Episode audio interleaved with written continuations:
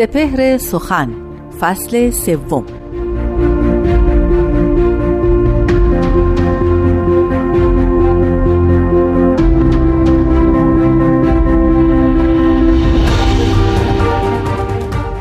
واعظان کین جلوه در محراب و منبر می کنند، چون به خلوت می روند آن کار دیگر می کنند. مشکلی دارم ز دانشمند مجلس باز پرس، توبه فرمایان چرا خود توبه کمتر می کنند؟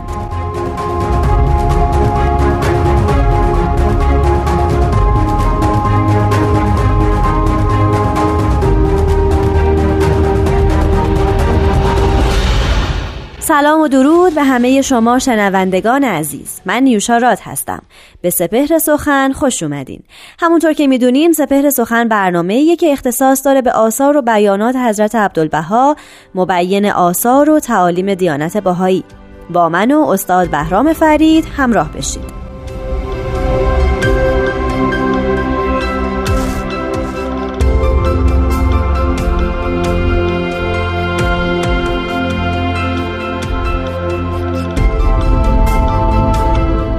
حضرت عبدالبها می‌فرمایند وظیفه علما و فریضه فقها مواظبت امور روحانیه و ترویج شؤون رحمانی است.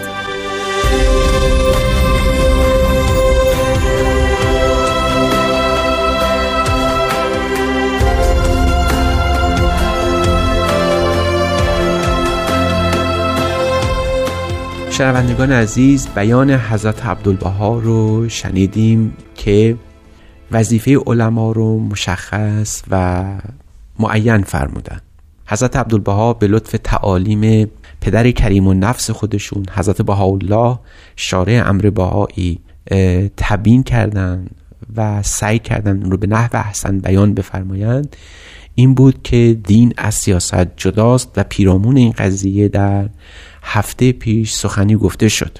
دریافتیم که دو بن قدرت در عالم انسانی وجود داره، یکی سیاست است و دیگری دین. دریافتیم که باید امور سیاسی و وظایف سیاسی رو به ارباب سیاست سپرد و امور روحانی رو باید به علما تفویض کرد. حضرت عبدالبها برای همین میفرمایند که همیشه علما وجود داشتن در دین، یعنی وجود یک طبقه‌ای به اسم طبقه ارباب دین، فقها، علما همیشه وجود داشته و برای همین هم اینها کوشیدن تا از منصب خود پا فراتر بگذارن و دست تعدی به دامن سیاست دراز کنن. اونها کوشیدن در طول تاریخ نه تنها از این قدرت خودشون به انجام وظایفی که محول شده بپردازند، بلکه اون رو فراموش کردند و به کاری پرداختند که اصلا در حوزه وظایف اونها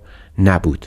حضرت عبدالبها میفرمایند اگر علمای مذهبی وجود دارند، از این حیث است که دین امور روحانی و جنبه‌های وعظ و تذکیر نفوس رو به اونها سپردند. به راستی میتوان در دین زرتشتی مقانی یافت، در دین حضرت مسیح کشیش و مطران و پاپ پیدا کرد و در دین اسلام علما و فقها یافت. شاید کسانی که با آثار بهایی آشنا باشند به دفعات طعنه و گاهی اوقات زبان تندی بر مقام علما ببینم. منظور از علما علمای رسومی هستند، علمای نادانی هستند که میکوشند از وظیفه خودشون که تصحیح اخلاق، تحسین اخلاق، موعظه بر فضائل اخلاقی است چشم بپوشند و در عوض به کاری بپردازند که در حوزه فعالیت اونها، در حوزه کار اونها نیست. و الا آن علمایی که میکوشند به تعبیر ملیح حضرت عبدالبها آن دانایان پاک دل پاک جانند، هر یک رحمت یزدانند و موهبت رحمان، شمع هدایتند و سراج عنایت. چنین نفوسی که این چنین به خدمت عالم انسانی میپردازند و به مسائل روحانی توجه دارند، انسان رو به عرفان و معرفت حق دلالت میکنند، منظور حضرت عبدالبها و بیانات حضرت بهاءالله نیستند که نکوهش میشوند، بلکه منظور از اون علما که محل طعن قرار میگیرند و شایسته است که محل تن هم قرار بدیدند اون علمایی هستند که اهل تزویر و ریا هستند، ریاکارانی هستند که لباس دین بر تن کردند. چنین کسانی است که حضرت عبدالبها در رساله سیاسی به اونها توجه دارند و اونها رو نکوهش میکنند. تحت عنوان این جمع نادانان، این جمع بیخردان محل توجه قرار میگیرند. حضرت عبدالبها باز به تاریخ نظر میکنند و میکوشند در دل تاریخ وقایعی رو به یاد ما بیارن که این علما مسبب فلاکت و دمار شدن هرگاه که به سیاست پرداختن. حضرت عبدالبها میفرمایند که هر بار علما در سیاست دخالت کردند کار به فلاکت کشید. این رو در دل تاریخ به دفعات به ما نشون دادن. میتوان به سراغ مسیحیت و یهود رفت، میتوان دید که در دین زرتشت در عصر ساسانیان چنین اتفاقی افتاد.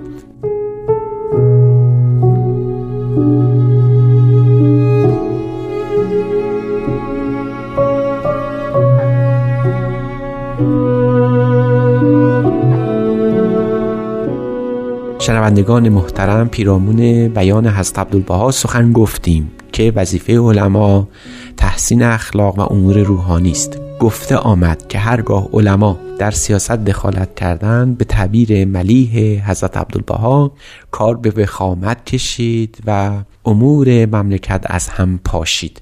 حضرت عبدالبها میفهمند نیازی نیست که به گذشته های دور سفر کنید و یادآور بشویم که در عصر ساسانیان، اون اواخر حکومت ساسانیان، چه بلایی مغان زرتشتی بر سر این مملکت آوردند که دو دستی تقدیم بیگانگان شد. حضرت عبدالبها فرمودند احتیاجی نیست به تاریخ مسیحیت توجه کرد و دید چگونه پاپ ها در سیاست دخالت کردند و عاقبت در یک زمان هم خود و هم اوضاع اروپا رو به قسمی به هم ریختند که باعث شد بیگانگانی از غرب تحت عنوان اسلام بر جهان اروپا تسلط پیدا بکنند، به طوری که هنوز که هنوزه آثار چنین حجم و خشونتی در اروپا مشاهده میشه. نیازی نیست که به تاریخ گذشته ایران رسید که دید که آنچه سبب شد حکومت خلفای عباسی از هم بپاشه، حکومت مغولان بر این سرزمین جاری بشه، جز دخالت علما در سیاست بوده. در این اثر چهار نمونه تاریخی رو در زمان فتحعلی شاه و در زمان ناصرالدین شاه و محمدشاه نقل میکنن.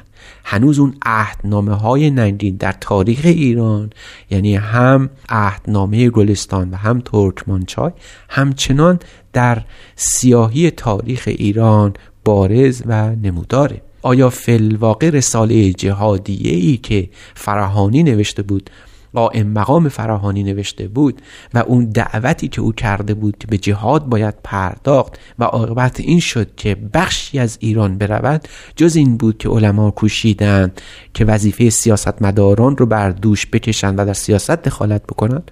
حضرت عبدالبها میفهمند آری چنین است. فی‌الواقع هرگاه علما در سیاست دخالت کردند چنین شد. حضرت عبدالبها میفهمند هنوز میتوان چاره کرد، میتوان دین رو نجات داد. چگونه؟ وقتی علما به اون کاری که باید مشغول بشوند اشتغال کنند، یعنی به امور روحانی بپردازند. در این صورت نه تنها از نکبتی که دامن ایران رو گرفته هم ایران نجات پیدا میکنه، همین که خود علما باز بر کرسی عزت و فخامت جلوس خواهند کرد، بار دیگر لباس دین بر تن خواهند کرد و این بسیار مبارک و میمونتر است تا هر لباس دیگری. شاید شاید بتوان گفت که آنچه که در اواخر قرن بیست و یکم در دنیا رخ داده و شاهد انواع حکومت‌های دینی بخصوص در شرق آسیا بوده ایم، شاید بی‌مناسبت نبوده و اتفاقی حادث نشده. شاید از این روی اتفاق افتاده که ما بیاموزیم که حکومت دینی شایسته بشر نیست، بیاموزیم که دین وظیفش تعالی روح انسانه، کسب کمالات و فضائل و صفات حمید است. بعد اینو دریابیم که اهمیت در انسان روح است و نه جسم. سیاست فرع جامعه انسانی است نه اصل اون، و اگر قرار باشه انسان به روح انسان باشه، حیات حقیقی او در دل دین است و ارباب دین یعنی علمای مذهبی این وظیفه بزرگ بر عهده اونها است. واقعا باید آموخت که حضرت بهاءالله وقتی فرمودند خطاب به نوع انسانی که خلق تو که عزیزن به ما تستزل، شاید یکی از معانیش همین باشه که ای ارباب دین، شما رو به عزتی همچون عزت روح انسانی آفریدیم، چرا خودتون رو به مذلت عالم سیاست آلوده کردید؟